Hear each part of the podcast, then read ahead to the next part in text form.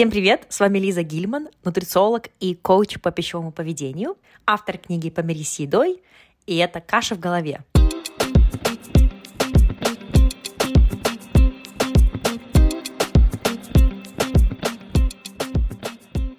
Номер один подкаст о питании, нутрициологии и пищевом поведении.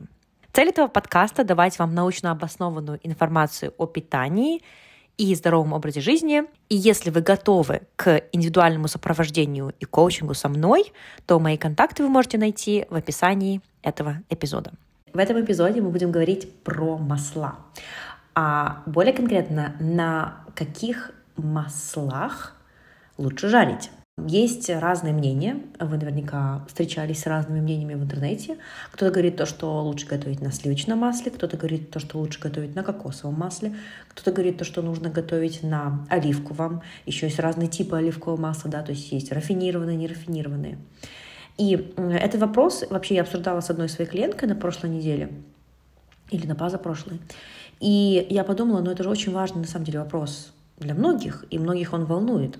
Вот, поэтому давайте в этом эпизоде поговорим про это. Я вам попытаюсь рассказать в этом эпизоде не только на каком масле или на, на каких маслах лучше готовить, а также почему.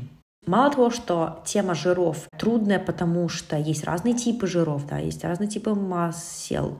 То есть, например, у нас есть насыщенные жиры, ненасыщенные, есть полиненасыщенные, мононенасыщенные, есть холестерин, есть трансжиры.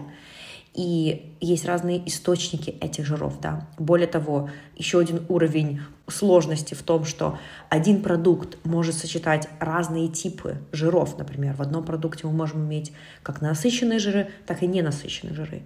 И вообще тема жиров, тела масел такая может быть запутанная, да, поэтому хотя бы вот про тот вопрос, на каком масле лучше жарить, я надеюсь, что я отвечу сегодня. И некоторые люди утверждают, что использовать растительные масла для готовки вредно, потому что при нагревании образуются трансжиры. И это правильно, но только наполовину. При нагревании растительного масла до очень высокой температуры может действительно образовываться небольшое количество трансжиров.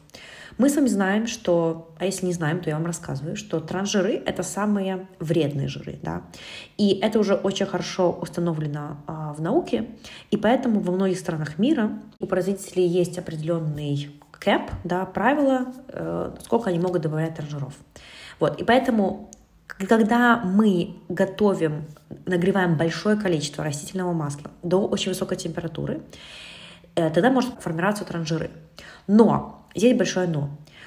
То количество масла, на котором мы обычно жарим, готовим в домашних условиях, на домашней кухне, как правило, не, достиг, не так много для того, чтобы образовывалось вот это вот большое количество транжиров.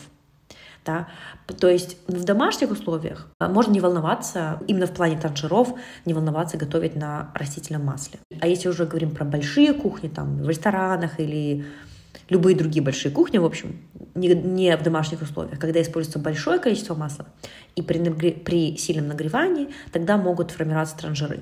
Вот. И поэтому, например, э, deep fry, то есть э, продукты, которые жарятся во фритюре, да, не в домашних условиях, то эти продукты, в них может формироваться э, больше транжиров. Некоторые растительные масла, такие как оливковое, рапсовое и подсолнечное масло, содержат витамин Е и полифенолы. А полифенолы – это такие полезные растительные компоненты, которые э, имеют антиинфламаторные, противовоспалительные свойства.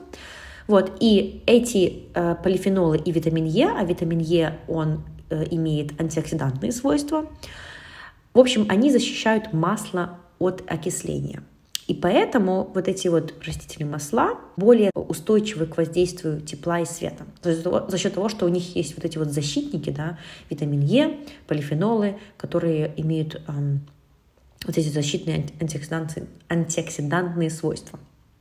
Более того, что еще интересно, насыщенные и мононенасыщенные жиры несколько более устойчивые к воздействию тепла, чем полиненасыщенные жиры. Поэтому повторное использование масел с высоким содержанием полиненасыщенных жиров или использование их для жарки во фритюре с большей вероятностью приведут к окислению. То есть, еще раз, лучше использовать для готовки либо насыщенные жиры, либо мононенасыщенные жиры, потому что они более устойчивы, несколько более устойчивы к воздействию тепла. А полиненасыщенные жиры лучше не использовать для жарки. Дам вам пример, какой, э, какое масло, какой продукт содержит больше полиненасыщенных жиров. Масло грецкого ореха, флаксид, э, то есть масло льняного семени, соевое масло и кукурузное масло.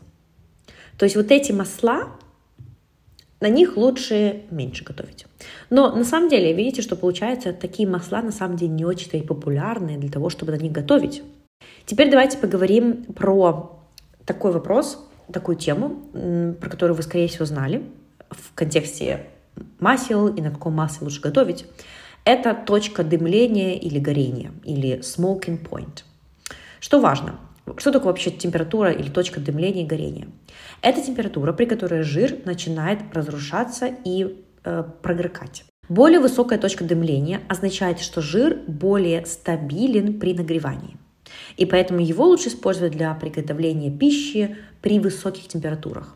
То есть получается, что чем выше эта точка дымления, тем лучше это масло для готовки.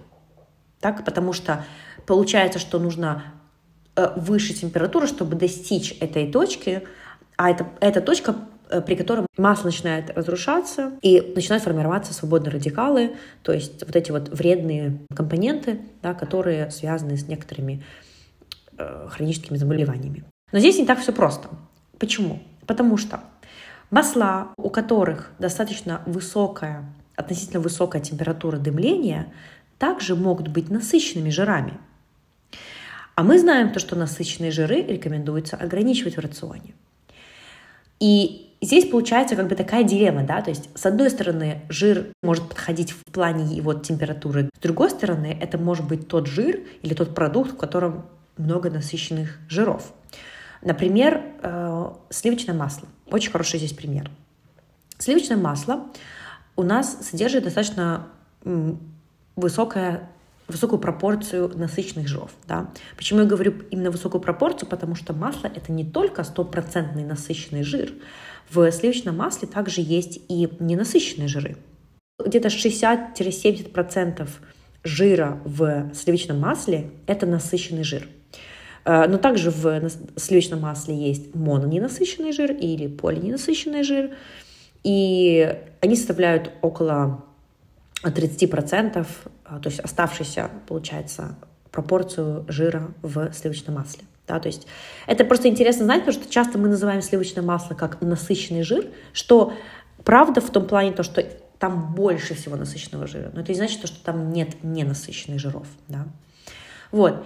И возвращаясь к пункту, почему лучше не готовить на, на сливочном масле, да, то есть потому что там много насыщенных жиров, а мы знаем то, что насыщенные жиры лучше снижать э, в употреблении в рационе. Хорошо, на каком масле тогда лучше готовить? Я же выросла всю жизнь, жарила яичницу на сливочном масле. Есть несколько вариантов. Лучше готовить на рафинированных растительных маслах. И сейчас объясню почему. Это опять же связано с температурой дымления. То есть, а, если у масла температура дымления больше 230 градусов, что называется высокая точка дымления, то это такое масло лучше всего подходит для поджаривания и жарки во фритюре. То есть масло с температурой дымления более 230 градусов это будет высокая точка дымления. И самая высокая температура дымления у авокадо масла. Авокадо масло, масло авокадо, авокадо oil. У него температура дымления около 270 градусов. Это очень высокая, высокая температура, и поэтому э, это делает это масло такое самое, знаете, топ классное. Но есть большое но. Это достаточно дорогое масло, на котором, если на нем готовить, прям вот постоянно, да. Поэтому, если условно вам не жалко денег на масло авокадо, окей, можете покупать и готовить на нем. А, потому что оно самое, у него, у него самая высокая температура дымления. Но второе, самое хорошее масло для готовки по температуре дымления – это рафинированное оливковое масло. И у него температура дымления около 200, 240 градусов. Это опять же, вот любая жарка, по сути, да, в домашних условиях, рафинированное оливковое масло здесь отлично подходит. Почему я здесь подчеркиваю, что именно рафинированное? Потому что, смотрите, у нас еще есть virgin olive oil. У virgin olive oil температура дымления 215 градусов, да, то есть значительно ниже. И также у нас еще есть extra virgin оливковое масло. И у extra virgin оливкового масла на, намного ниже температура дымления, на 160 градусов. То есть получается у нас есть рафинированное оливковое масло, у нас есть virgin оливковое масло и extra virgin оливковое масло. У рафинированного масла оливкового около 240 градусов, у virgin 214 или 215 и у extra virgin 160. То есть extra virgin olive oil нам лучше всего оставлять для заправок. То есть на нем лучше не готовить, потому что у него достаточно низкая температура дымления. Это значит то, что мы условно можем достаточно быстро достигнуть этой температуры дымления при готовке, а значит а, масло может начать разрушаться при вот этой вот относительно низкой температуре. Я надеюсь, что это понятно. Дальше. У нас есть подсолнечное оливковое масло, которое многие из нас э, либо выросли у нас дома, им пользовались, да. В принципе, смотрите, э, подсолнечное оливковое масло, у него достаточно высокая температура дымления, а, она 200, 230, 236 градусов. То есть, опять же, где-то близко к рафинированному оливковому маслу. То есть мы можем сказать, что рафинированное оливковое масло и подсолнечное масло, они похожи по их, по их температуре дымления, а значит, мы их примерно одинаково э, можем использовать в готовке. Да? Дальше есть интересное масло ги. Масло ги популярно в последнее время. Но смотрите, у него что хорошего? У него высокая температура дымления, то есть, ну, относительно высокая, то есть 235 э, градусов. Чуть-чуть пониже, чем у рафинированного оливкового масла, но при этом оно не очень низко, как, например, там extra virgin оливковое масло, да. Но э, моды на ги я ее не принимаю. Почему? Потому что в ГИ достаточно много насыщенных жиров, опять же. а мы знаем то, что насыщенные жиры лучше стараться ограничивать в рационе. Вот. Поэтому ГИ э, не нужно на этот тренд подскакивать и готовить на масле ги, потому что в нем достаточно много насыщенных жиров.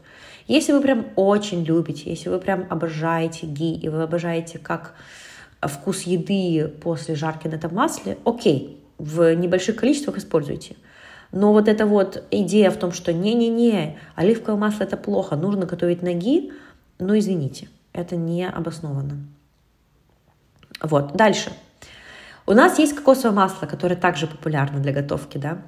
Но опять же, с кокосовым маслом история такая, то что да, у него неплохая температура дымления а рафинированного э, кокосового масла 235 градусов, тоже как и у ГИ. Но опять же, как и с ГИ, история с кокосовым маслом такая, то, что там достаточно много насыщенных жиров, а значит, мы не, это не номер один выбор э, для готовки и, в принципе, для регулярного частого употребления. Потому что подумайте, выбирая масло для готовки, это означает то, что это масло, которое будет в вашем рационе достаточно часто, правильно? Поэтому к этому нужно подойти достаточно осознанно. То есть пусть это может быть какой-то такой, знаете, вот ги или там кокосовое масло. Если вам очень нравится в нем готовить, окей. Но я бы не рекомендовала, чтобы это было основное масло, на котором вы готовите. Так. Итак, мы поговорили про авокадо масло, рафинированное оливковое масло, подсолнечное масло, ги и рафинированное кокосовое масло. У всех у них относительно высокая температура горения. Соответственно, они могут проходить для более э, высоких температур для готовки. Но при этом, если мы учитываем факт о насыщенных жирах, из всех этих масел самое будет подходящее это рафинированное оливковое масло или подсолнечное масло. А если вы хотите немножко потратиться, то вы можете покупать авокадо масло.